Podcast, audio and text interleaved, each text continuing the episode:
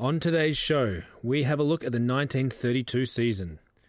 And things once again implode at St Kilda, while South Melbourne have devised a genius plan to lure new recruits over to play for them.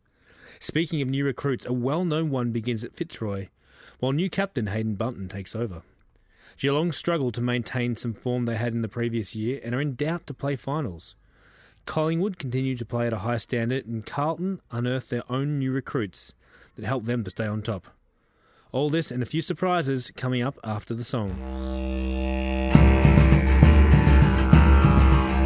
It's the history of football we knows about, and we want to expand what we know.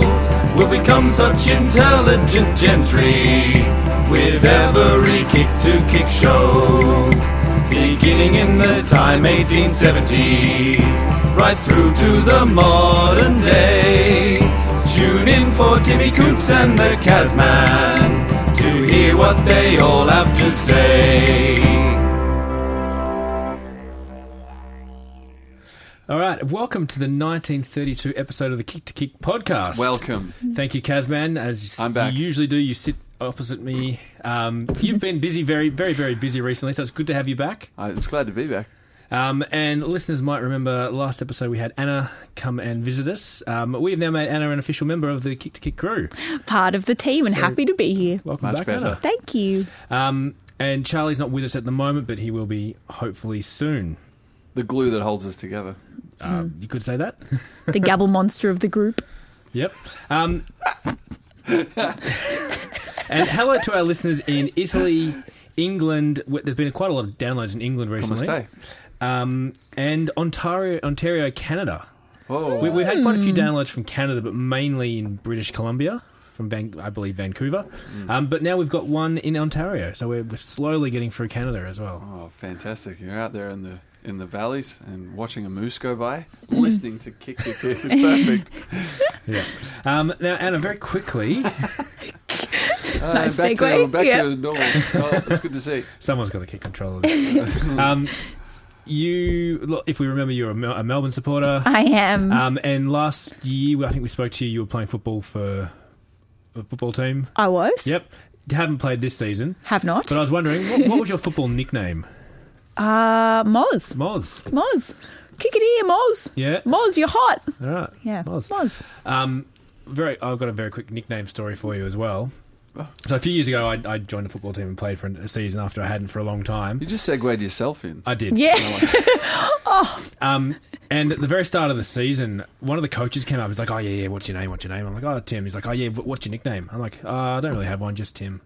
And so for the season, I was known as Tim, but I ruined it. I, I, I had ah. carte blanche. I could have chosen my own nickname. You could have been Max Power. Oh, I hmm. could have been anything. I Pity the fool. And it just it was just Tim, just boring old Tim in the end. Nothing boring about that. No, now his nickname's Commish because he's the commissioner of our fantasy football team. Oh yeah, and sp- speaking of fantasy football, we, we've got a kick to kick league. Oh, It's and just the four of us, which, it's time to pay up now, isn't which it? will uh, oh, payday. you can, you can join now. I know the expansion on for next season. this great trophy right here. It fits in my hand like Kaz, oh, Kaz, it looks good on you. Kaz has gone back to back, unfortunately.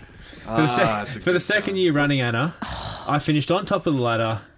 Favourite heading into the grand final, and Kaz knocked me off again. Oh, I saw all Two those se- messages coming through on the WhatsApp. Two seasons in a row, he's knocked me off. For the, uh, what do we call them? Socialist belong. Well, um, can I just say, it says this. You can help us with this. It says the Regent Raiders. Um, this is the quality of our trophy. Um, winners: Regent Cup, Syd- Sydney, 1986, and the winner was Marcus Mooney. Marcus Mooney. It's the Marcus Mooney Trophy. Thank you. you found this on the side of the road. I did, didn't yes. Okay, good. That's great. Kaz is the uh, two-time winner of the Marcus Mooney Trophy. Uh, I love doing a Mooney. Um, Kaz, any, any nicknames as an umpire?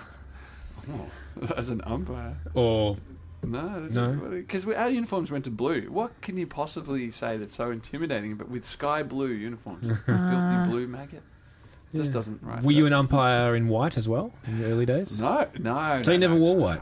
No, orange, maybe. I don't know. We look like carrots. I think somebody said once. "You Big tall carrot. How dare you? Give us some history. 1932 was another great year, guys. Uh, 3rd of January, the British in India arrested and interned Mohandas Gandhi. On the 11th of Feb, Pope Pius XI met Benito Mussolini in the Vatican City. On the 25th of February, Adolf Hitler obtained German citizenship by naturalization, which opened the opportunity for him to run in the 1932 elections. So not a great start, but we'll get we're getting there. Uh, 1st of March, um, Charles Lindbergh Jr., the brand new baby son of uh, Charles Lindbergh, the the pilot, was kidnapped from the family home near Hopewell, New Jersey.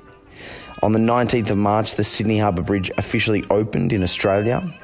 And on the 20th of March, um, Phar Lap raced in uh, Tijuana and won the Agua Caliente handicap, which was uh, broadcast across Australia on the radio.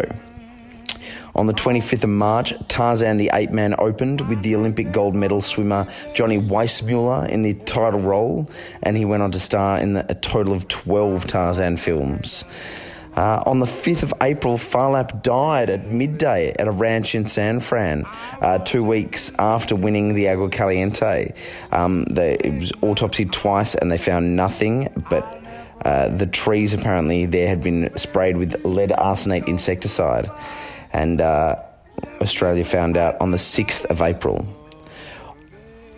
On the 12th of May, 10 weeks after he was kidnapped, the son of Charles Lindbergh was found a f- dead a few miles from his home. On the 13th of May, the Premier of New South Wales, Jack Lang, was dismissed by the state governor, Sir Philip Game. And on the 20th and 21st of May, Amelia Earhart flew from the United States to uh, Londonderry in Northern Ireland in 14 hours and 54 minutes. On the 25th of May, Goofy made his appearance in the Disney animated short Mickey Review. And on the 25th of June, India played its first test, test cricket match against England at Lords. On the 1st of July, the ABC, the Australian Broadcasting Commission, was established. And on the 1st of August, Forrest Mars produced the very first Mars bar in his factory in Slough, in England. On the 6th of August, uh, Germany's first Autobahn was opened, the Bundesautobahn 555. Uh, and at the 1932 Summer Olympics, which were held in Los Angeles, uh, the Australian Olympic team won three gold, one silver, and one bronze. Um, on the 1st of November, Peter Pan won the Melbourne Cup. And on the 23rd of November, the statue of the dog on the tucker box was unveiled at Gundagai uh, by the Prime Minister Joseph Lyons. Um, on 27th of December, uh, Radio City Music Hall was opened in New York City. So, started badly, but uh, the year ended well. Um, and in terms of people born that year, obviously quite a few, but the ones that really stood out were on the 16th of January, Dian Fossey, the zoologist. On the 26th of Feb, Johnny Cash, the country singer. And on the 27th of Feb, Elizabeth Taylor was born. On the 10th of April, Omar Sharif, the actor, was born.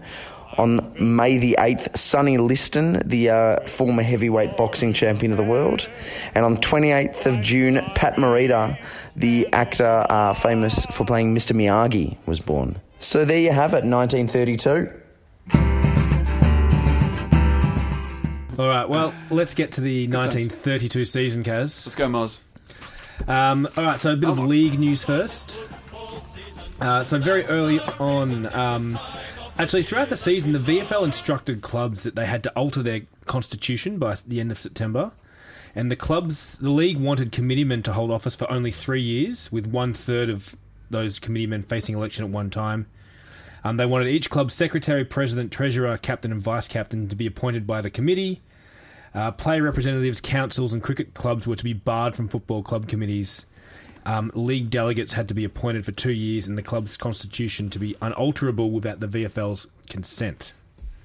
The VFL wanted absolute control over everything in 1932. Um, as a response to this, Vic- Richmond's VFL delegates Lou Roberts and Jack Smith campaigned against the league's proposal, and were a whole like they they stood out. They've refused. Um, Carlton and St Kilda, it was said, considered leaving the league and joining another one at one point. um, and so this all came to a head in early October. And there was a meeting of the league, and they decided not to pr- pr- proceed with this proposed constitution, as North Melbourne and Fitzroy, under pressure from the other clubs, sided with Richmond, Collingwood, and Carlton in opposing it. So real Wow. strength there by the clubs banding together against the VFL, trying to really control everything. I mean, which would I guess would probably help those clubs like St Kilda, who are always infighting and changing their board. But um, yes. Yeah, if you let that happen, then everything you know you allow other things to happen as well. Um, and that's all the league news I have for the moment. So let's uh, continue up the ladder, Kazman. All right. Okay. Now, Moz, I don't know, but when I listened to that episode and you read this, I knew that my days of reading this ladder were numbered. I- Oh no, push. so I don't know. I, I, I invite you. Could you do it? Oh, Kazatron, but you are a wizard at reading these. You could share it. One of you could do the team, and one of you could do the wins and losses. Oh yeah. Oh my gosh. Okay. All right. I, we'll, we'll take it as a suggestion. Uh, and, we'll, and we'll execute that suggestion. Here we go. I like it. so, do you want me to start now? Yeah, you start us off, Kaz. In 12th place, Hawthorn, the mighty Hawks. Down the bottom. Oh, way down the bottom, Sorry. finishing on 12 points. Um, and they had only three wins and 15 losses.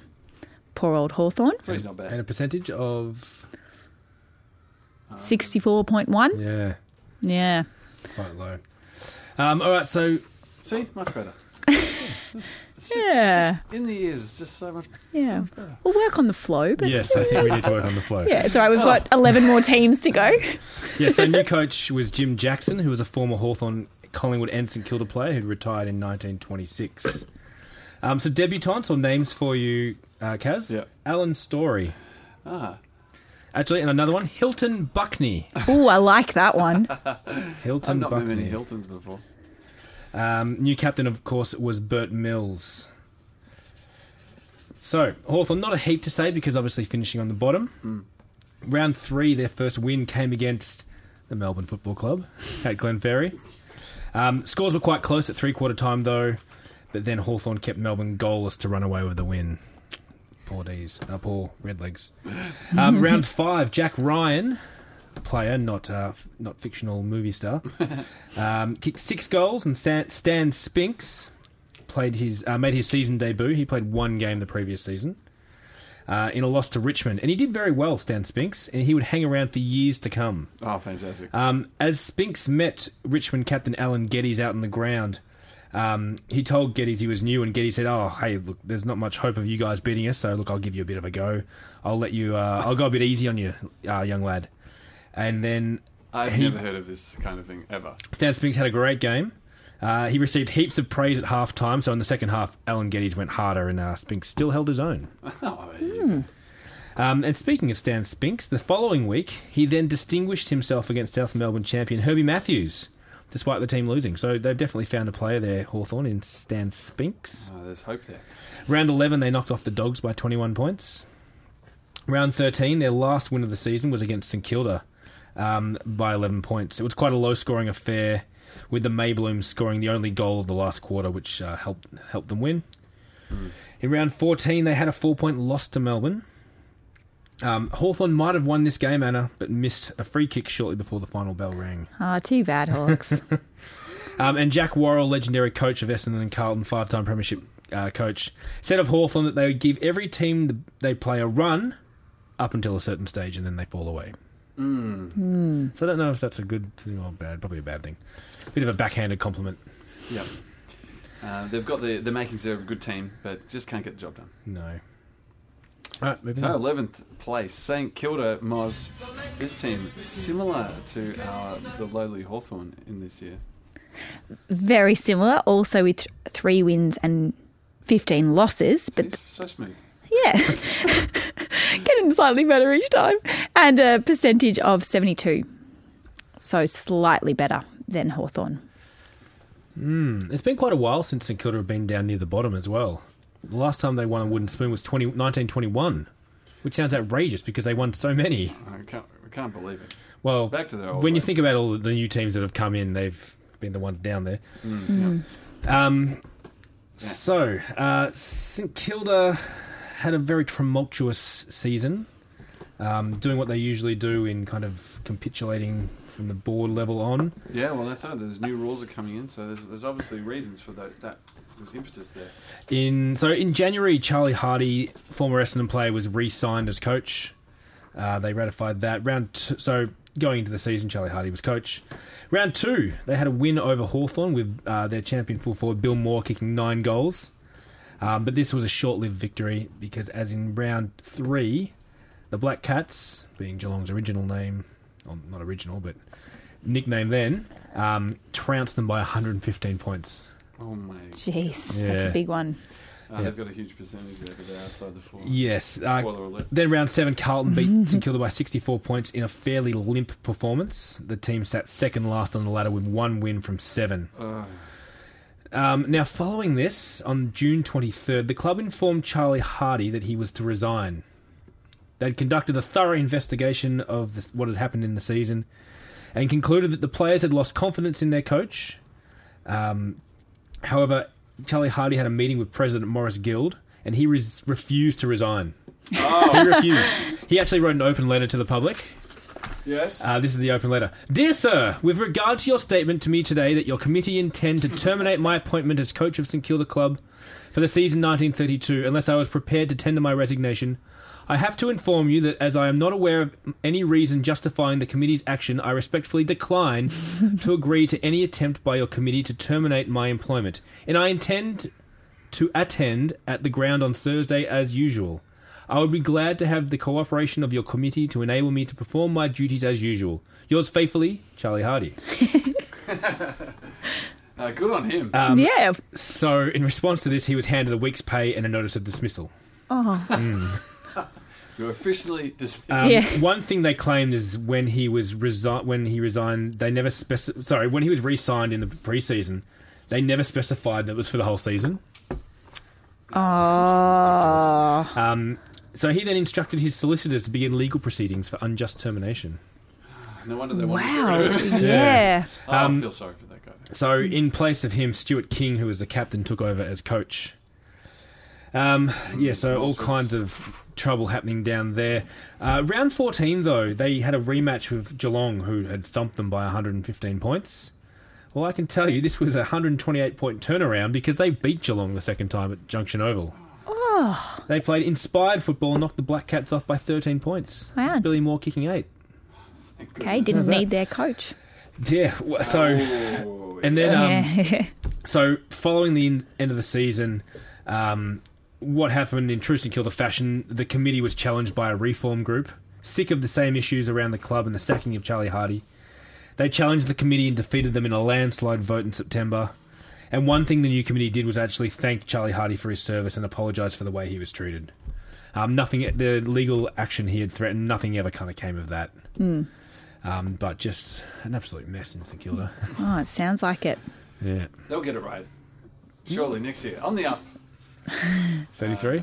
Um, so, in 10th place, the mighty Fitzroy staying down there Ah, again. Tim, Anna.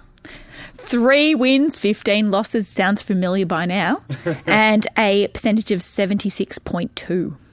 So, again, same wins, same losses, percentage slightly higher. Slightly. Slightly. Um, so, lots happening at Fitzroy this season. Frank Marr replaced Colin Niven as a non playing coach. Um, and young champion Haydn Bunton was named as captain at the age of 20 years, 299 days. Third youngest captain ever. Do you guys want to have a guess who might have been young, the youngest captain? I want to say Rewat. Was he eight? Wasn't he eight? He was not, no. I got nothing. Um, was it was a player by the name of Jack Trengrove, Oh, that's it. who captained Melbourne not too long ago. Kaz. oh, no, how could we forget? A disaster. Jack? I think you've all blocked it out because it was an absolutely Yeah. ridiculous decision. Oh, dear. Um, him on. Jack ask. Jack Trengrove was 20 and 217 days when he was made captain. Wow. Doesn't that astound you? Yeah. Um, and sec- so that he Could've was worked. he was the youngest. Second youngest was David Dench at North Melbourne, um, and so H- Haydn Bunton third youngest captain ever. Yeah. All the way back then. Um, so new recruits included Maury Hearn. Here's another name for you, Kaz. Stan Castles. Okay. Stan Fortress back Castles. there. Stan Castles. Yeah. Um, and the 1931 Magarey medalist Jack Sexton. Okay. Magarey medal being the Yeah. best and fairest in in South Australia. Okay, thank you. Um, another debutant this season was Doug Nichols. Ah, have heard of him. Yeah, so the uh, the story of Doug Nichols goes that in the pre-season of 1927, as a 20-year-old speedster from southern New South Wales, he went to Princes Park because the Blues had kind of scouted him and said, you know, if you want to come down, try us at Carlton, we'll give you a go. Um, however, he missed a spot on the playing list, uh, being told he was too small, which wasn't really the truth of it. The truth was, He's um, not small at all. well, he, he was he was small, but he had skill. He had a lot of skill. Um, the truth was that um, look, he hadn't been happy. His teammates weren't eager to play with an Aboriginal person.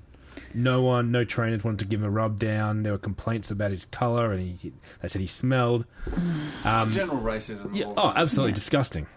Um, and Doug was pretty bitter about that. So he didn't say anything, but he, so he left and he went. I think he played for Northcote for a few years. Um, Carlton actually, interestingly enough, apologised for this in 2016. wow. So not long ago, they held a they had a bit of a ceremony, I think, and they invited some relatives of Doug Nichols to apologise for the way they treated him back in the twenties. Um, so Doug Nichols would play only round one, two, and five of this season. His first day when he was stripping or changing colour, changing into his stuff for the Maroons, he was over in the corner by himself. And Haydn Bunton came up to came up to him and asked him what he was doing, and Doug said, "You know, you know how it is." From that time on, onwards, Haydn Bunton stripped next to him every time. Oh, Haydn Bunton. All the all the um stuff I've been reading about Haydn Bunton just says that he was such a great man, and that is a great representation. Yeah. Wow. Uh, so round one with Haydn Bunton, the youngest captain ever at this point. Mm-hmm. Um, he led Fitzroy out to a 16-point victory against the perennial finalists Carlton.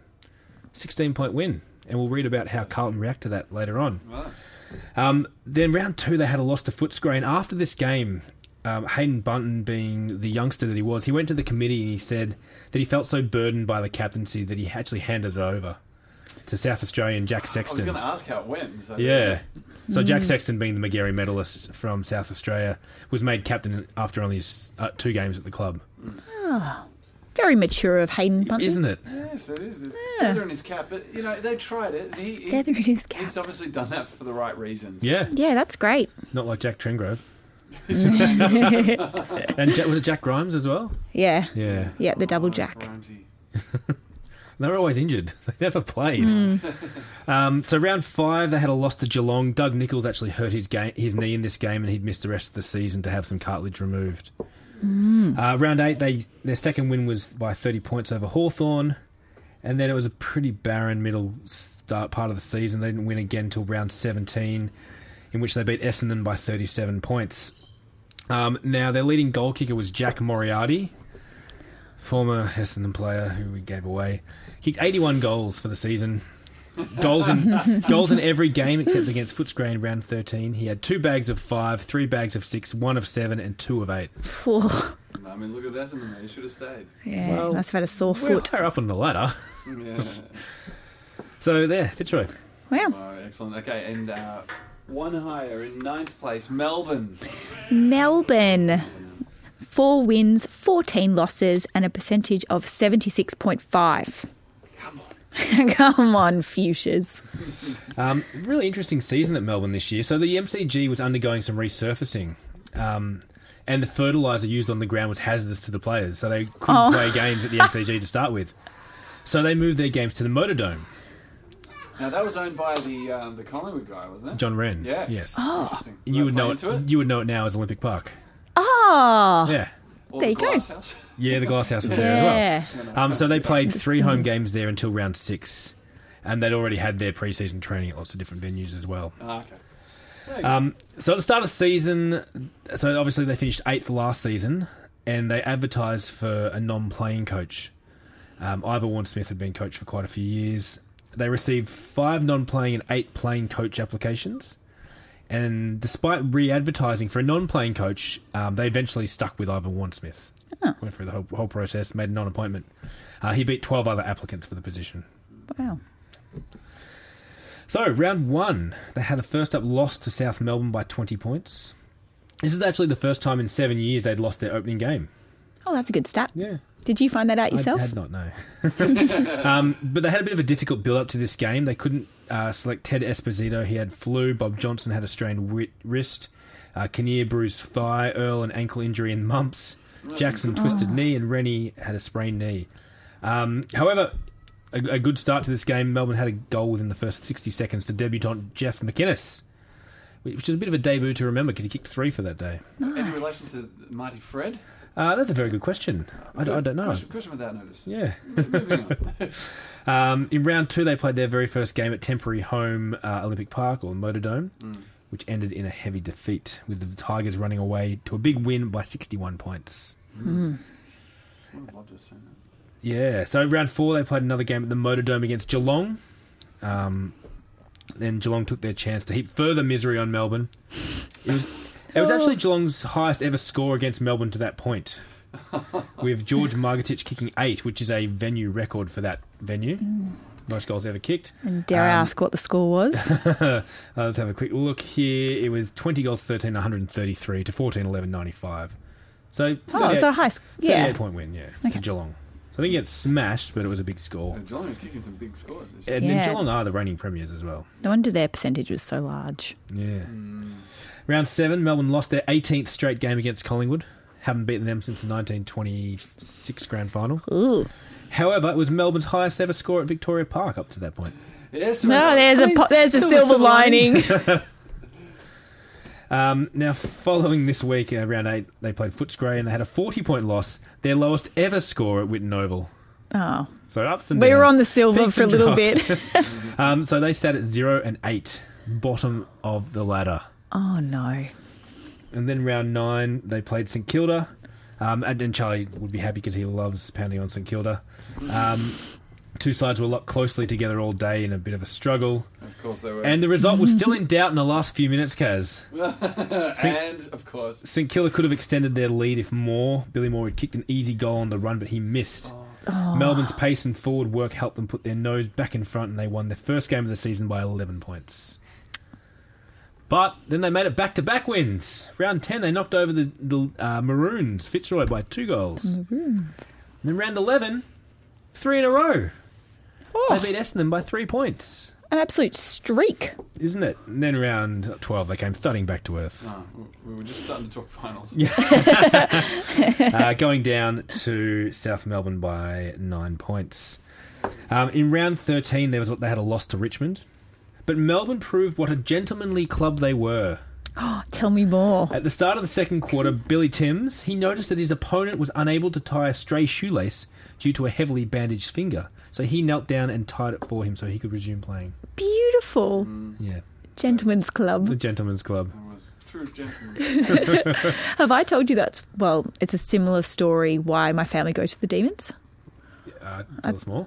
So, Interesting. yeah, I think Oh, when my 'cause they were calling. They were Collingwood. Yeah. So my great grandpa, he was Collingwood supporter, and he was watching a game in about 1938 with his young son, my grandpa, and a Collingwood player punched a Melbourne player in front of them, and they switched teams and went for Melbourne forevermore because it was an ungentlemanly thing to do to punch someone. Yeah, there you go, So there you go. Collingwood. Still go for Melbourne. Yeah,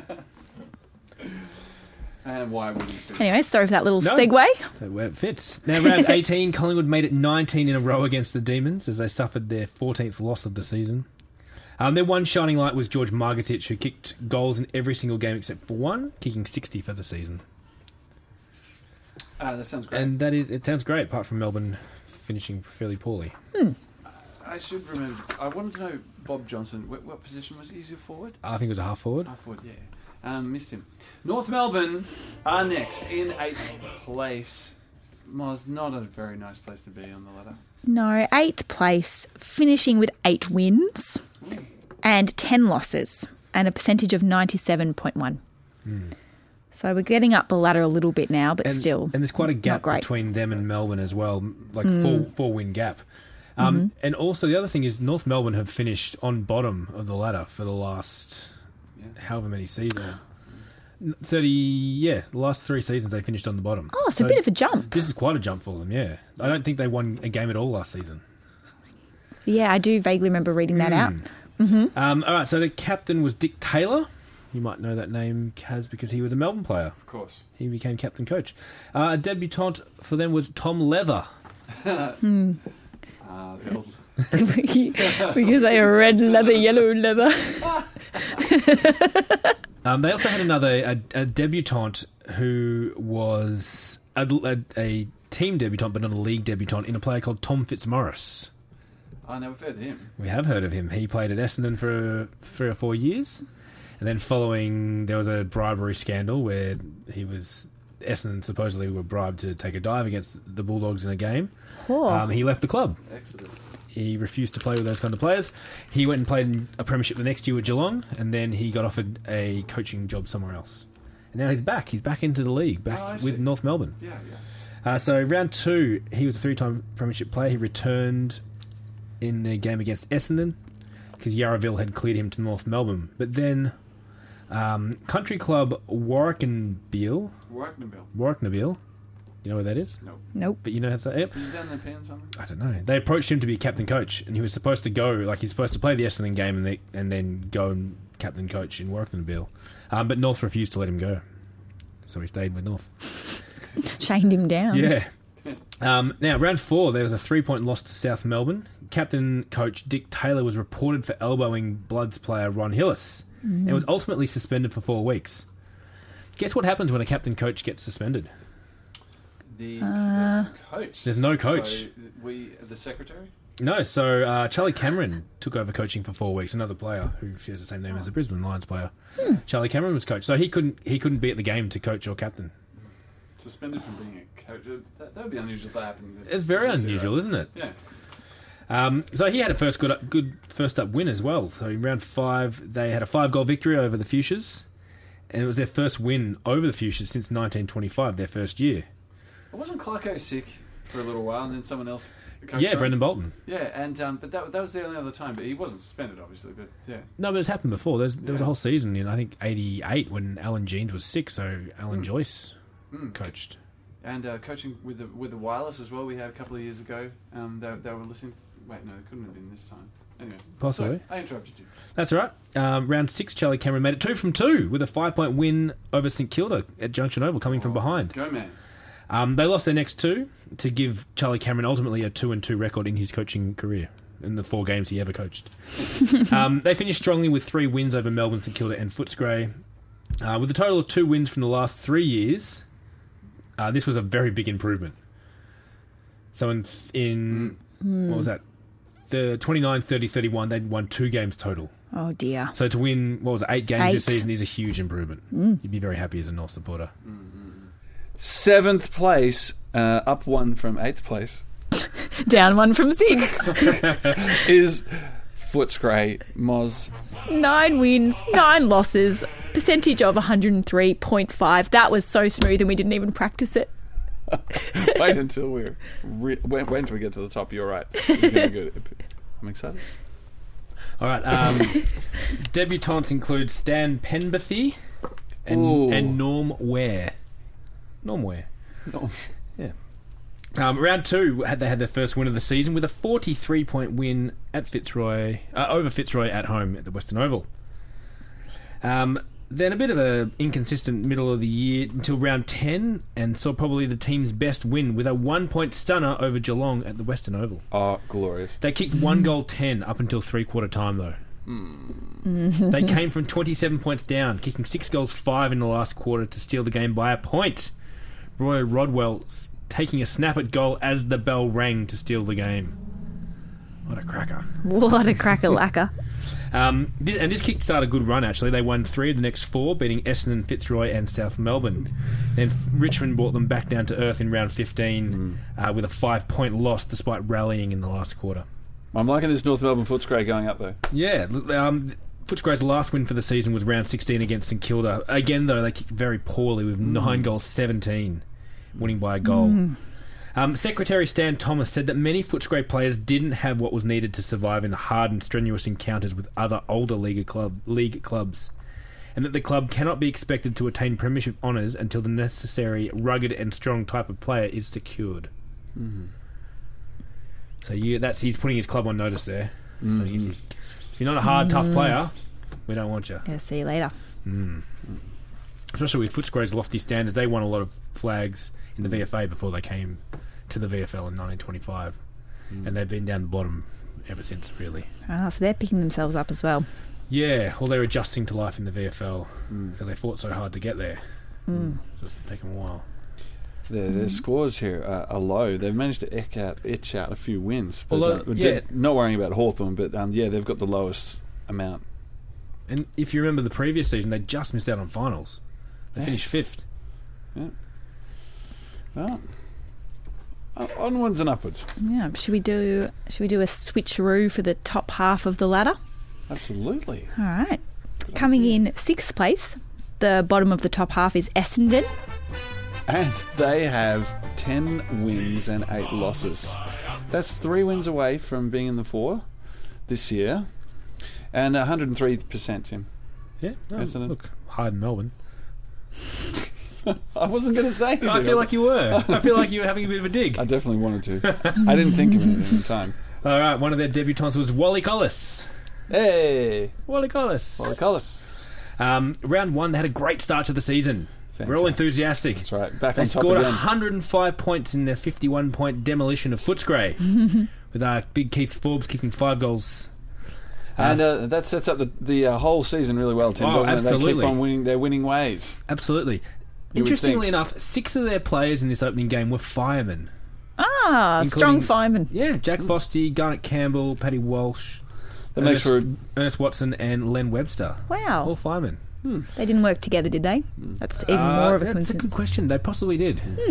Um, so they were scoring big earlier in the season as well, kicking over 100 points in four of their first six games. Um, they even scored 100 against Collingwood in round three, despite a loss. Round four, they had a five-goal win over St Kilda, and this was their first at Junction Oval since 1926.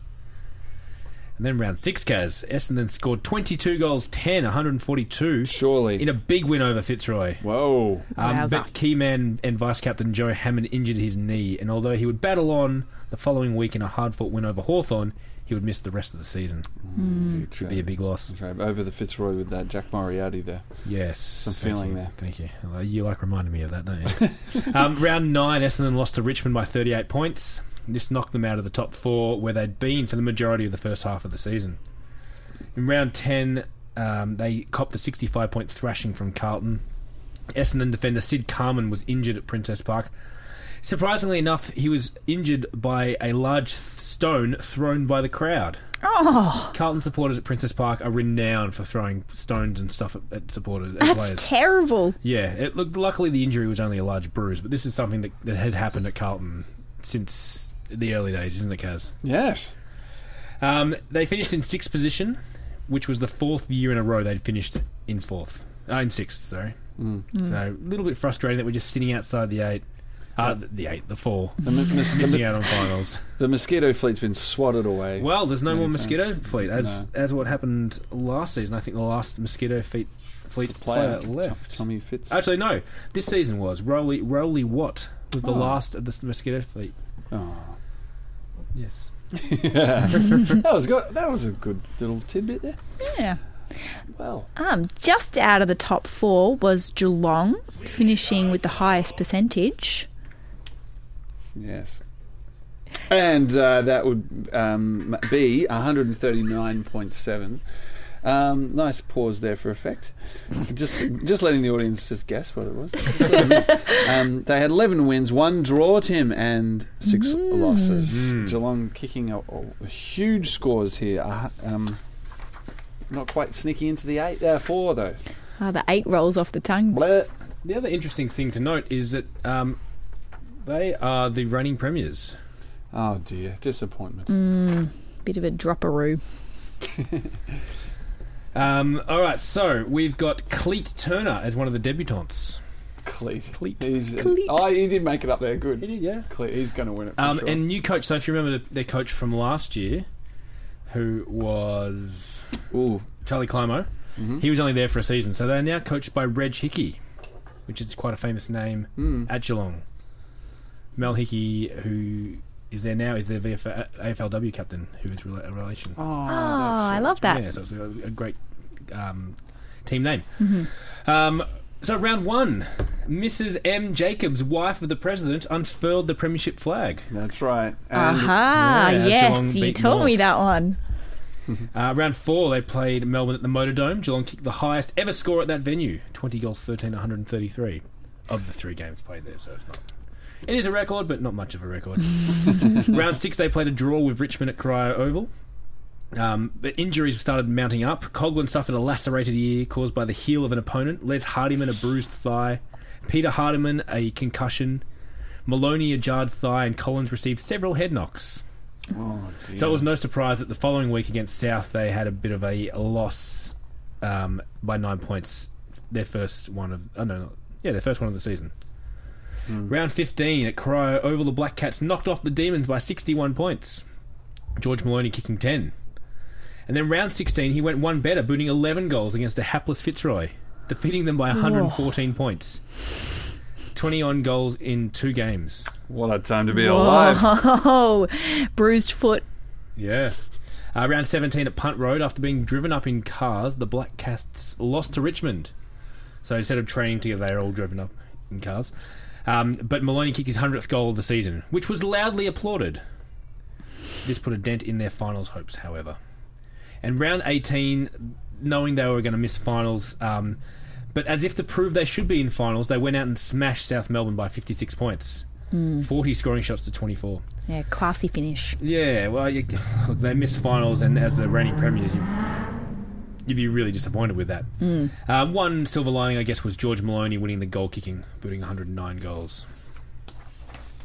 You beauty. Fantastic. Now we get to the top four finals teams. Um, finishing fourth was South Melbourne.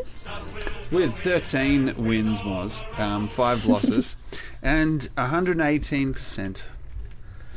So quite respectable amount of wins there, but just 13 wins. It just it just snuck in. Uh, coached by Johnny Leonard and captained in 1932, also by Johnny Leonard. Um, one of their debutants was Herb Borschen. Or Herb Boschen. Uh, And this season as well, you'll be, able to, for you'll be able to see from the um, the the pictures we've got there, they've changed their jumpers. So they've gone from the red, I believe, back to a w- all white with the red V. Mm, and the red collar and uh, the red around the um, the, cuffs. edges of the cuffs. That's right. Yeah. Do they already have the stripy socks? They did, I believe. Well, maybe not. No, you, can't, you, All the options there. you couldn't change those stripy socks. No. Yeah, Um, so this is really the um, the Foreign Legion is starting to take effect, which is South Melbourne starting to get a lot of interstate players in to really strengthen Right. their team. So Subiaco's five-time Best and Fairest winner Johnny Leonard was brought over to be captain coach. Um, so the thing was, their vice president was Archie Crofts, and he had a chain of grocery stores around Melbourne. So he was it was still the depression, so he was able to give jobs to players, and that's how they got around the Coulter law, kind of like the Visy Park deal that Chris Judd had. Um, and through Leonard, they were also able to get from Subiaco a player called Brighton Diggins. I might put his name up as well. And Bill Fall from South Freo, Gilbert Beard. Um, then they also brought in Tigers big man Jack Bissett, and from Northcote Herbie Butcher Matthews. So they've just gone and cherry picked all the good players from Pretty the much. country. That's Yeah, wow. fantastic. So the three sand gropers, Western Australians, had to live in the residential area for three months and were not available to play early in the season. but this is really the building of a team that will be is supposed to be a powerhouse. Oh, amazing! Um, I did so, not know that. So Bob Pratt would have a solid first half of the season, South winning their first 10 games. Pratt kicked seven goals against Carlton and Hawthorn, eight against Essendon. He had 50 goals across the first nine weeks. oh, Yeah, smashing it. Um, round 10, they just got over the line in a battle of Albert Park Lake, besting St Kilda by a point. Uh, though shocking kicking didn't help them in that game. And then they had their first loss of the season in round 11 against Collingwood, who beat them by three points, halting their streak at Lakeside Oval. Successive losses to Carlton by nine points, and then the Tricolours by two goals saw them drop down to third on the ladder. So the second half of the season wasn't as good. Essendon beat them by four points, and Geelong smashed them into in the final round. Um, their form was quite shaky heading into finals, albeit, albeit they were playing finals for the first time since 1924. And that's South Melbourne. all right. finishing in bronze position on the ladder was Collingwood. Um, Kaz, take it away. They had uh, 14 wins, four losses, and 111.6%. So if it wasn't for that little win there, they might have, uh, they might have just been down. South Melbourne would have got up above them. There you go. Um, so, Gordon Coventry, their, their crack full forward, Anna, getting straight back into the swing of things in round one. He kicked seven goals in a 25 point win over Hawthorn at Glenferrie. But then round two, they lost to Geelong, 11 points. Round three at Essendon, they played uh, Windy Hill against the same olds. They led at three quarter time by 19 points. Sorry, Essendon led by 19 points, but a dominant last quarter saw them kick seven goals, four to run out nine point winners. Coventry again kicking seven for the game. Round five, another bruising encounter between Carlton and Collingwood at Princes Park. Carlton came out ready to play. The players, players didn't show up. No one came out of the rooms. The players were actually in a meeting discussing a possible strike. They were trying to work out if there was going to be a pay cut. So obviously the depression. Mm-hmm. Um, and so there was suggestions. Just for their club or across the league or something? No, like their that? club, the, Yeah, okay. to, to play, player payments. Mm. Um, there was a bit of a dispute as to whether it was going to be Bruce Andrew or Bill Libbis who went to ask the committee if this was true. Um, this player went, and Secretary Wraith told them that yes, a percentage of their wage would have to be cut. Um, Wraith told the player delegates to tell the players that any player who doesn't play today will never play for Collingwood again. They have to say that, don't they? Whoa. Yep. Um, this message wasn't actually relayed to the players, though. He kept that to himself. um, it was put to the players, and Gordon Coventry supported it, and the rest of the players kind of followed. Um, and they ran out to, to play this game with Sid Coventry's words ringing in their ears Let's go out and kill the bastards! However, there's, it's not a surprise they lost by 20 points in this game, as they were, I'm sure they were probably very distracted. Distracted, that's right. And so, do we know if they actually did lose that pay? Uh, I, th- I believe they did, and Yeah. the player, one of the players who went and spoke to them, I think it was Bruce Andrew. Mm. I don't think after this season, I think he was actually dropped as well. He never played for the, the club again. There was a bit of ill feeling there. Oh, he's just he- he's completely burnt by this. Yeah. You'd think John Wren would be able to step in there and maybe help out, Yeah, but but, that's not within the rules of the I club. don't- not right? with the cultural law, no. No. so following this loss to Carlton, they then strung together six, seven wins on the trot, including a thrilling three point win over the previously unbeaten South Melbourne at Lakeside Oval. Hmm. Round ten saw a classic Richmond Collingwood encounter, which was bruising throughout, and they escaped with a two goal win. They're playing for honour here. It seems like. Yep, and then Carlton and Geelong defeated them again later in the season, but finishing third on the ladder is a pretty solid uh, season by Collingwood again. All right, we've really ne- we've really niched. We've nearly reached the pointy end of the season, but not quite. Richmond came in um, second on the ladder. And get this, 139.2%. Eight, uh, sorry, excuse me, 14 wins, one draw, and three losses. A fantastic season. All right, coached again by um, Uh, Frank Checker Hughes. yeah, I was Yeah. say. Um, good name for you, uh, Kaz. Sid Dockendorf. Dorkendorf. If, uh, and when we had Rhett Bartlett on the show, he actually spoke about interviewing this guy. Really? Yeah, The Dockendorf. the Dockendorf. Ah, well, we'll give him the nod then. I believe. Maybe he's dead. I can't remember. uh, his, his son, sorry. Son, I was going to say. He spoke to a Dockendorf. Good. Oh, not many Dockendorfs around. Um, to be honest. At a dinner of officials in late April for committee members and players, Percy Bentley was elected captain and Alan Geddes vice captain. In round one, Richmond defeated St Kilda in the opening game of the season. There was some crowd crushing at the entrance gates, which caused 10,000 spectators to miss the beginning of the game. Um, in this game, the Tigers' Maurice Sheehan marked a St Kilda shot on the goal line. He went back to take his kick in, and he kicked into the post, and it bounced back like behind the goals. um, so the umpires had to kind of confer over this, and then they went back and signalled it behind. I've never heard of that happening before. I mean, it must happen in junior league all the time, but not all the time, but more often. As a professional league, I've never seen that happen before. Round two, Richmond and Melbourne played the first ever league game at the Motordrome. Doug Strang kicked seven goals in this game.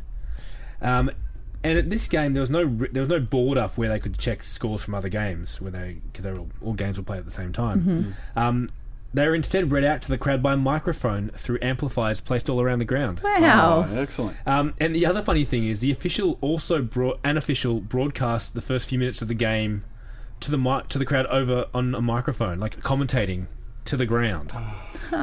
League secretary um, McBrien stepped in and stopped it because the noise was so disconcerting to players and spectators. like if you've ever heard announcements made at those big grounds, they just echo all over the place. So someone consistently doing that, it would sound ridiculous. Mm. Uh, round four, following Richmond's three-point win over Footscray at Western Oval, Percy Bentley collapsed. Round five, Richmond kicked four goals to one in the last quarter and drew with Geelong, nine goals, fifteen apiece, at Corio Oval. In round eight, South Melbourne defeated Richmond by two points in a wet but exciting contest at Punt Road. With the defeat, Richmond slipped from second to fifth on the ladder. Oh. But after this game, they wouldn't lose at Punt Road again until 1935. Following Richmond's win over Essendon in round nine, um, Jack Titus was admitted to hospital and was diagnosed with a fractured skull. That wouldn't have stopped him. I'm sure it probably didn't. Round 14, Richmond's 13 13 91 defeated the league leaders Carlton 14 14 86 at Princes Park. Doug Strang kicking the winning goal as the final siren rang. Um, and then Doug Strang again, round 16, kicked nine goals against the Hawks, helping to beat them by 67 points.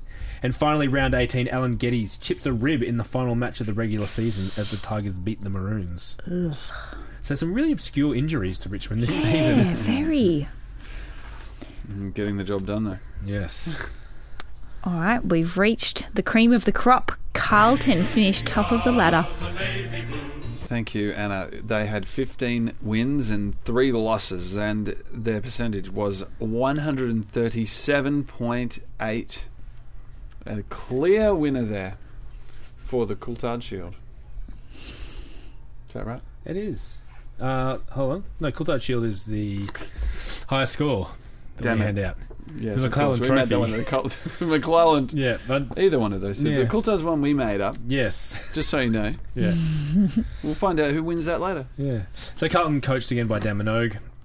Uh, but round one, if you remember, was that disastrous loss to Fitzroy in Doug Nicholls' uh, debut game. Five players were axed following this to prove a point. Uh, but it was all for nothing because they lost in round two as well to South Melbourne. How many other clubs does Doug Nicholls go to before he ends up at back of there?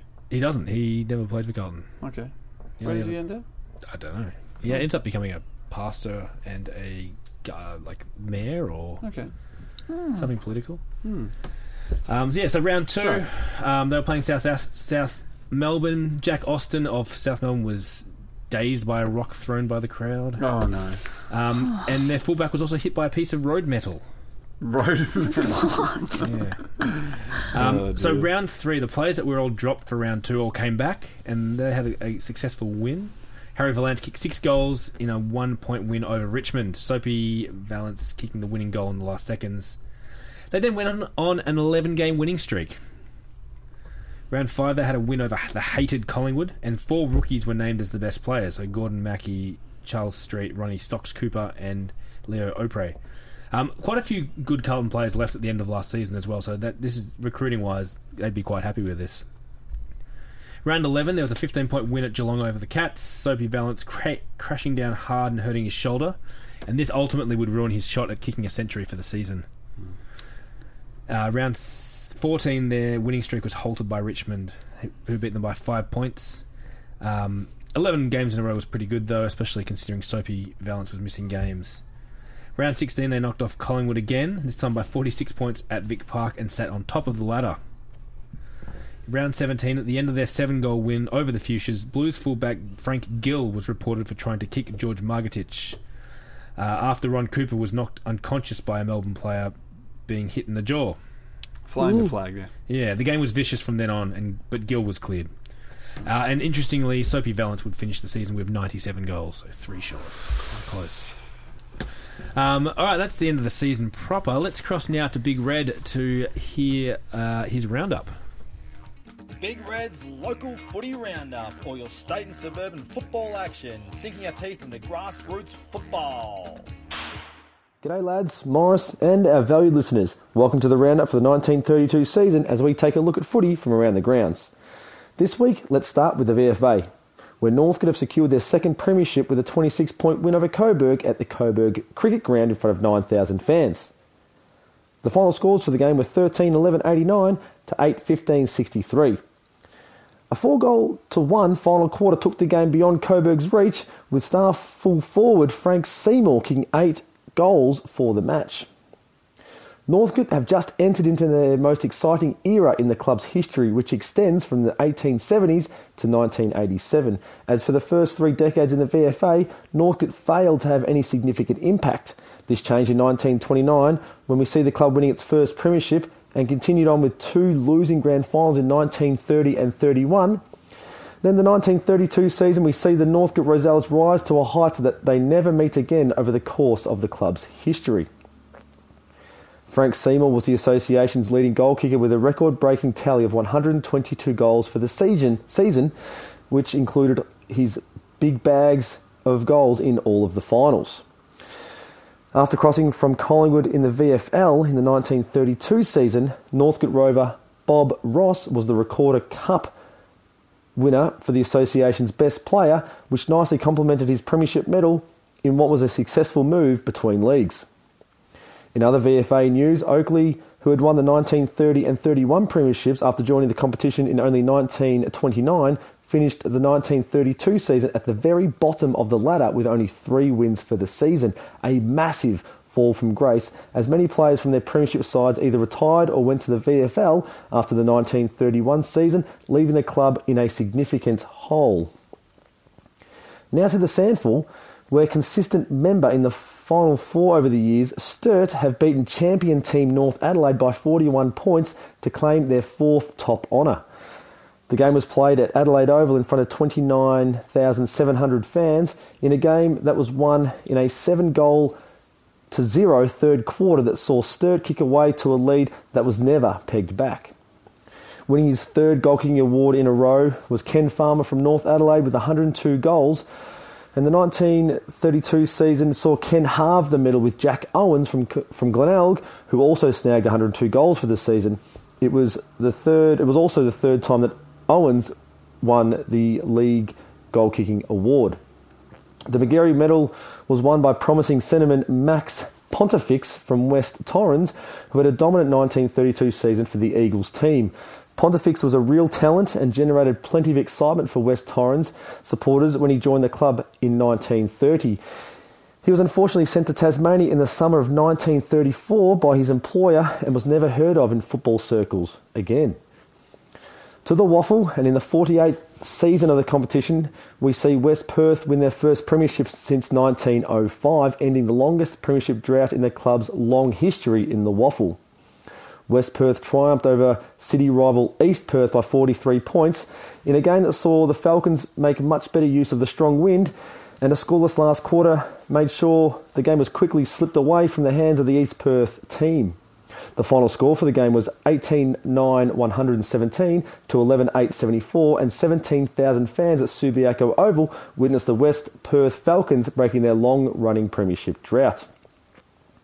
The Bernie Naylor Medal for the league's leading goal kicker went to West Perth's Ted Tyson with 84 goals for the season.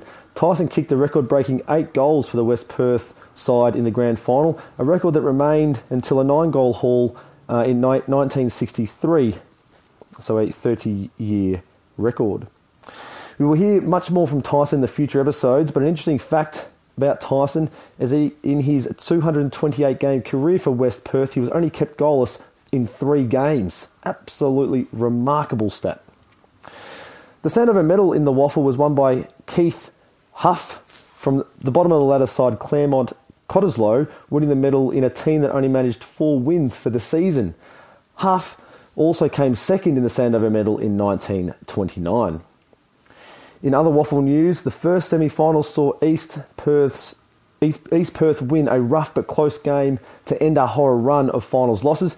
But the game, but during the match, South Fremantle captain coach Ron Doig was involved in a massive collision with another player and died a few hours after the game from a cerebral contusion relating to the collision.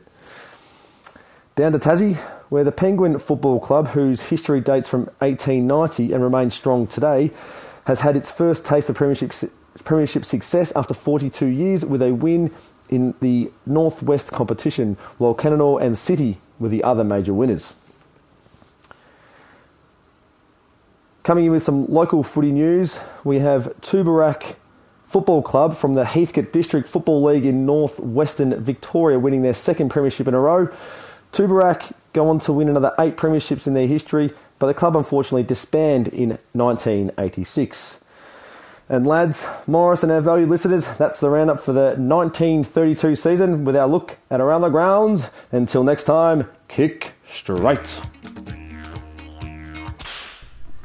All right, and Anna, you're in here to uh, one of your roles is now to, to give us a bit of a Brownlow update. Oh, yes, Moses Brownlow down All low. right, we've got a bit of a, uh, a bit of a jingle to play as well. All right, so last year we heard all about debutant Haydn Bunton winning the league's best and fairest in his very first season. I mention him again now because he did, in fact, win again this year. Hey, back to back. Yeah, once. two for two. Uh, he was also a champion cricketer, and in his last year at school, Bunton averaged 201 runs for the season and took 43 wickets. Not shabby. Uh, he worked in a department store during the day and played phenomenal, well, clearly, phenomenal football on Saturdays. In this year, 1932, he secured 23 Brownlow votes and easily won the medal. The runners up, George Moloney and Bill Fowl, received only 16 votes each. That's a huge win. Yeah, huge. Um, Bunton was still only 21 years young in this in this his second season. Two Brownlows by the age of 21. Isn't that crazy? Yep. And a nice guy to boot. Yeah.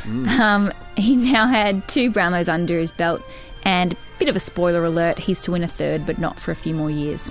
Oh, amazing. In this season, astoundingly, Bunton only played 14 games, and he only polled in 11 of them. So he must have really made it count when he Yeah. did poll. Mm. Bunton was known for his roving skills and his natural eye for making the right decision. He was also known for having the grace of a ballet dancer. oh, excellent. Um, I have one final quip of 1940s gossip for you guys, and that is that Haydn and his wife Lydia divorced in 1950. No, sorry, 1945, only to remarry in 1946. Yeah. Yeah. All works the Very nice. Yep. Um, not the first player to win a second Brownlow, but the first one to win back to back. Ah, cool. Because Ivor Warne-Smith had won two, Uh-huh. But not back to back. Have many players won back to back since? Good question. A few, but not many. Robert Harvey in the 90s did. Oh. It's the first that springs to mind. Uh, Yeah, I don't think many. Yeah. No. All right, let's get to finals. Finals for everybody. All right, so the first final was Collingwood versus South Melbourne, third versus fourth. We are working now with the uh, Page McIntyre system. So in this game, Coach Jock McHale preached teamwork as Collingwood played a star-studded South Melbourne team, um, and he and he pe- preached that classic line of a champion team will always beat a team of champions. Classic Don't know if moment. he came. Don't know if he came up with it. Um, Collingwood kicked eight five to one goal one in the first quarter to pretty much put that game to bed. Oh. It was a f- record first quarter score for a final. Uh, Sid Coventry starred and his brother kicked five. So South Melbourne's out. Collingwood advanced to the preliminary final. Uh, now in the other semi-final, we had Richmond playing Collingwood, who have played some classic encounters in, in recent years. Um, in this semi-final, Richmond came from behind to defeat Carlton, um, who had been Carlton had been leading most of the day. They won by 25 points before 63,000 spectators at the MCG. Tigers gave Carlton a five-goal start to uh, five goal to one start, but they clawed their way back and kicked eight goals to two in the last quarter. Doug Strang kicked seven goals, which was a club record for a final, while Maury Hunter booted six. Uh, Strang had kicked 25 goals over his last four games. So Richmond straight to the grand final. Carlton will now play Collingwood in the prelim. Those games are so exciting when they start coming, and sure enough, they finally. And that's quite high scoring as well. Yeah. So the prelim final, um, the so these are all played on separate Saturdays as well. Uh, Carlton played Collingwood at the MCG in front of forty six thousand. Coventry kicked four goals in the first quarter, and the Pies led by a goal. But then the dam walls burst. uh, Harry v- Soapy Vallence kicked, uh, took sixteen marks and kicked eleven goals nine in a prelim as the Pies were again embarrassed by Carlton and bundled out of the finals. Carlton winning by 75 points. Yeah. Kicking 19 goals to f- six after quarter time. Absolutely dominant display there. So, setting up a Richmond Carlton grand final. Yep. Uh, and so we can, I can talk to you about this grand final, but instead, why don't we talk to the the, uh, the captain himself, Percy Bentley?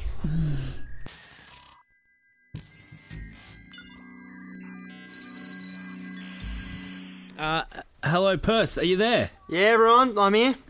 Congratulations, mate. It's been a long time coming. Today was personally a third grand final and the team's fifth in six years. A very long time coming, but I tell you what, it tastes so sweet now.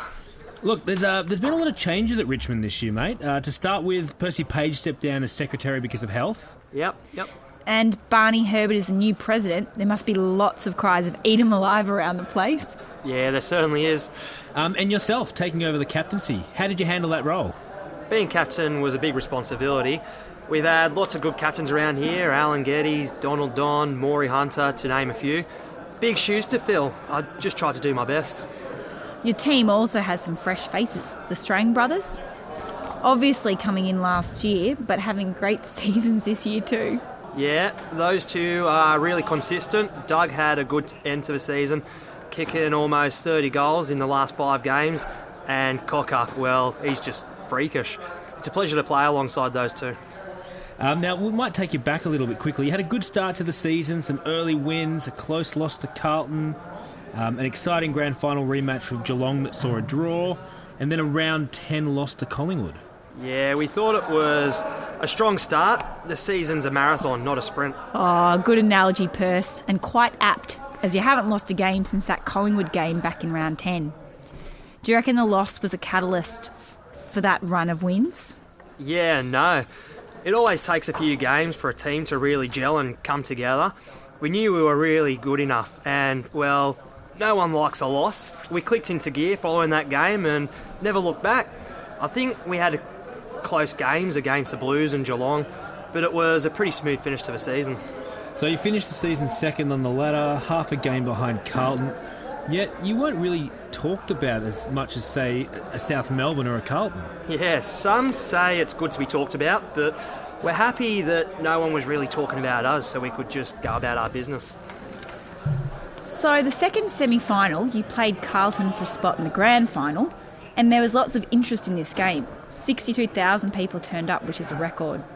You have a good re- recent record over the Blues in finals. That must have been comforting. Yeah, every game in every year is different. We couldn't go into that game resting on our laurels, though. The past meant nothing. We had to play them and there in front of 62,000 people and beat them. Then beat them then and there. And what a ripper of a game it was. Carlton led at every stage um, and every at the end of every quarter, but you were able to storm over the top of them in the final quarter. What was the key to that? Yeah, Checker spoke to us at three quarter time and just urged us to surge forward and run the Blues off their feet. Oh, and that's exactly what you did. Doug Strang and Maury Hunter, the stars there, with 13 goals between them. Yeah, they did. Carlton threw out their distress signal. Those two just ran riot in the last quarter. It was amazing to watch. So another grand final. Um, you got to sit back to watch Carlton and Collingwood do battle um, to see who'd play you. Did you have a preference? Ah, yeah, probably Carlton. um, we're a bit sick of playing Collingwood in grand finals. Oh, well, you got your wish. They thumped Collingwood to set up the final game. How'd you prepare for that game? Well, we had a few injury concerns. Uh, Mocha Johnson had sore ribs, Joey Murdoch had his chest crushed, and Alan Geddes was just coming back from a leg injury. We just worked on training hard and getting those boys through. Um, so look, we thought 62,000 was a pretty good crowd for a semi. Almost 70,000 showed up for the grand final. Yeah, that just shows what a better system the Page McIntyre system is. The crowd loved it. Uh, we love it too. And the weather was ideal. Yep, uh, couldn't have asked for much more, really. You started the better team in this game. Jack Baggott was the standout for the team, playing more of a defensive role today. Ah, yeah, certainly. Um, we all know he loves a goal, but his job today was just to sit on Mickey Crisp and keep him quiet for the day. And a good job he did, as did Basil McCormack on Keith Shea. So the Tigers seemed to hold the lead, but couldn't quite shake the Blues. They were never too far behind. Yeah, true, true. Yeah, so you led by six points at three quarter time, 15 at the half, and just seven points at three quarter time. You must have known that for that last quarter you'd be in for one hell of a fight. Yeah, we did, but we came out fighting. I had a goal pretty quickly and um, a bit of a breather.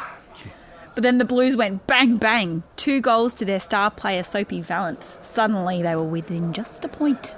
And um, it must have been around this point that Maury Hunter went off with a knee injury. Uh, 19th man, Jack Anderson, came on for him. Um, and it was probably this is one of the things that really changed and helped your team, didn't it? He was fresh and he was able to run. Um, he had a great last quarter. And uh, Carlton did take the lead with a goal to Horry Bullen. Was it panic stations? Not quite at that point. We knew there was time. So from then on, it just became a desperate pell mell. I tell you, um, as captain, I just told our men just to keep going. Um, but your team didn't panic. The fresh man you spoke about, Jack Anderson, he was able to get his hands on the ball and he scored. Yeah, um, he rushed it fiercely forward, dodged his opponents, and kicked a memorable goal. And would you believe it was only his fourth game of league footy? Um, a good find, that lad. Oh, and then Jack Titus put the icing on the cake, didn't he? Yeah. Um, to start with, he took a splendid mark, and from his shot, Skinny scored a goal that gave us an eight point lead and also gave us belief we'd win. Geddes kicked a point, um, but the bell rang, and that was it. We were premiers again, finally. Finally. Yep. Um, and eight points. What a game. Um, now, look, quickly speaking of Alan Geddes, he was impressive today, wasn't he? My word. And guess what? We just found out. What? He just told us that he'd fractured his jaw in the second term, but he played out the game. Unbelievable. Oh, that is tough. Um, look, those kind of sacrifices, that must make you as the captain proud. Oh, absolutely. Was he the best today in your eyes? The whole team was amazing, but Cocker Strang was outstra- outstanding today. Absolutely unbelievable in the air. He took mark after mark. There were many others out there that came to mind Bolger, O'Neill, McCormack. I believe the committee is going to make a decision on the best player during the week and present a trophy. And uh, can you tell us how old Barney Herbert's celebrating the win? I'm sure you wouldn't be surprised to learn that he's wearing his 1921 Premiership jumper covered in uh, yeah, weird trimmings. Um, probably the best way to describe him. Oh, and uh, Percy Page, he's just come in. I'm sorry, everyone, I'm going to have to leave you. Um, thanks for the chat, yeah? Oh, thanks so much for Thanks, your time, Perce. Pers. Cheers, mate. Cheers. There you go. There's a uh, very happy sounding Percy Bentley there. Wasn't it? Yeah, indeed. Um, uh, so it was later revealed that Alan Geddes, um, who had been returning from a rigid rib injury, actually fractured his jaw during the grand final in that second term, but played out the whole game, Now that is hard. Come on. isn't it? Um, also, following this, Gordon Strang won a trophy for being Richmond's most effective player in the grand final. And Richmond declined an invitation from Sturt, uh, who were the South Australian premiers, to play the game at Adelaide Oval the following Saturday. So there was a bit of a precedence there Anna, of the winner from South Australia playing the winner from Victoria in a game which always was won by South Australia because it was always in South Australia. Right. Hasn't been done for quite a while. Um, now, the only other interesting part of the news to talk about, and Charlie will probably be disappointed he's not here to mention this, is that in late November, Percy Page, a former Richmond secretary, was appointed secretary and manager of the Melbourne Football Club. And there were rumours swirling that Tiger coach Frank Checker Hughes would join him at Melbourne. Sounds like there could be something to that. Yes, so we'll find out more about that in the I next didn't year's know that. That's cool. episode. How do these things get done? And that's one of the ways. Mm. Um, you made me think, with- Moz, with the broken jaw, like when you pl- having never played before, what is what's it like? Do you feel the pain of something like that when you're actually out there? Do you reckon adrenaline would be pumping through the system? But you'd think that once it got to half time, did he? He did It, it. In, said second term. he did it in the second, Second half, term. so second half, yeah. yeah. Okay. So even if he did it in, in the um, third quarter, It's got ribs. by the time you stop for those five minutes or however long the three quarter time break was, that the adrenaline would stop and you'd be in severe pain. I can't Yeah, imagine. you probably, maybe you wouldn't realise the severity of it. Maybe you're just Maybe. like, oh yeah, that's ouch. Yeah. yeah. Ooh. Or maybe you do realise and you just think, no, I'm going to keep playing Yeah. because I'm a hard dude. All right, let's get to some retirees very quickly.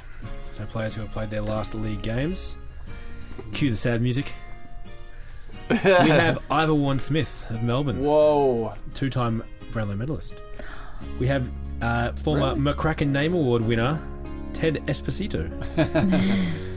uh, we have Jimmy Davidson of Melbourne. We have Rowley Watt, as I said, the last of the Mosquito Fleet. Uh, Bill Bull Adams from Fitzroy and Melbourne, Ernest Titch Udding from Collingwood and Hawthorn, Arthur Dickens from Fitzroy and Melbourne, Arthur Stevens from Footscray, Harold Matthews of St Kilda, and Alf Lamb of North Melbourne and Footscray. Quite a spread there. A, a good spread. Uh, which gets us to a bit of a wrap up, Kazman. Wrap it up. Um, so, if we are discussing the McCracken Name Award, Oh, it's very important. This. Um, so we've got we've got Alan's story there. I didn't quite pick that up until you, you said it. so I quite like Stan. Castles, Yeah, a good play on words there. But um, I'm sorry, I can't. Brighton Diggins. No, no, no. I, this is this is what we're going. Uh, is this okay? I've never award. met, and I I assume that I will never meet someone called Cleet.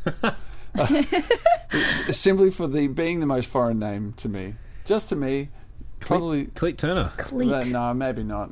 It's probably not funny enough. It's funny. It's your award. Okay. Um, well, it's, I need. I usually need help from the crowd here. I'm like, you know, go for the popular one. Look, Oh I, God. if it was me, it'd be between Stan Castles, Brighton Diggins, and Sid Dockendorf. Yeah. Yeah, Dockendorf is really good. I also liked a bit of Buckney. Yes, absolutely. I- Hilton. It was hard not to choose the Hilton Buckney, um, but but Tim, I'm going to side with you on this one. It's definitely Sand. Ca- I mean Stan Castle. Stan Oh, yes, Stan Castles, of course. Nice. All right, Stan Castles winner. and hopefully I'll be back next week for this segment, or maybe not. All right, so let's uh, go through some other bits and pieces. The um, the Coulthard Shield for highest score goes to Geelong Yeah, with a high score of thought so. 25, 18, 168. You Not beauty. quite reaching the lofty 199 scored by Richmond the previous season. Go Tigers. And other winners, so the Premier, Premier of 1932, Anna. Um, Melbourne. Oh, sorry, I just chimed in at the wrong time. Um, we had the Premier. Um, it wasn't Richmond. Yeah, it was Richmond. Richmond. Yeah, Richmond, yeah. The, the Brownlow medalist. Haydn Bunton. Yep. The leading goal kicker was George Moloney of Geelong with 109. It was Georgia Malone. Um, and as they didn't they didn't play finals either, so 109 was the record. And Wooden Spoon went to Hawthorn, their fourth Wooden Spoon. Mm. Um, and very quickly wrapping up the premiership tallies as Yes, of how many have 1932. Richmond got now? Oh, yeah. We have Collingwood with nine, Fitzroy with seven, Essendon with six, Carlton with five, Richmond with three, South Melbourne with two, Geelong with two, Hmm. Melbourne with two. Well, there we go. Good episode, guys. Um, I will. I want to research how many um, who kicked the most goals in that um, grand final again for Richmond because uh, I, I feel like I don't know enough about how how they came about that. Did you listen to the interview that we I did will. with uh, I will. I will. I, I should have asked him. should have asked him a bit more. Um, all right, so thank you for tuning in, Anna. Lovely to have you in now as a permanent. Thank you very much, Timmy. Thank you, Um, Kazatron. Thank you. uh, obviously, Charlie didn't show up. Oh, Charles. We, Oh, uh, he's we, got- you might hear his voice inserted in later. We might use the magic of technology. um, but thank you everyone for listening. Thank you to those people from the exotic locations that have been downloading us. Yes, keep it up, and please tweet us in. Let us know. Talk to us. Tell ask us questions. Do a review if you get a chance. Review us on Oh, iTunes, or yeah. Pod, Podbean, or whatever you wherever you get your podcasts. Exciting times on Instagram. Yes, Mm. Anna is uh, taking over Instagram, so Yeah, I was just taking a few happy snaps. excellent, good. Um, and we uh, we will post more about this amazing table we've got as well. Oh, I got some footage of that too. Thanks so much for all your encouragement. Thank you. Keep and, uh, listening. We haven't got Charlie's usual s- salute sign off. Well, well, I mean, Anna, maybe can maybe she could improv one for us, and you never know, it might stick. oh no, do you know what the first thing that popped into my head was? And I'm so ashamed. Rex Hunt. Oh, it's going to be see you later, footy gators. Oh, So don't let's let me don't let me do that do again. I like it. oh no. Oh, that was just a traditional hooroo. Hooroo. You can contact Kick to Kick by email at kick to kick podcast at gmail.com. Find us on Twitter at kick to kick pod or Instagram, which is at kick to kick pod as well. For our growing list of all our references, please go to kicktokick.podbean.com slash p slash reference dash list. Thank you very much for listening.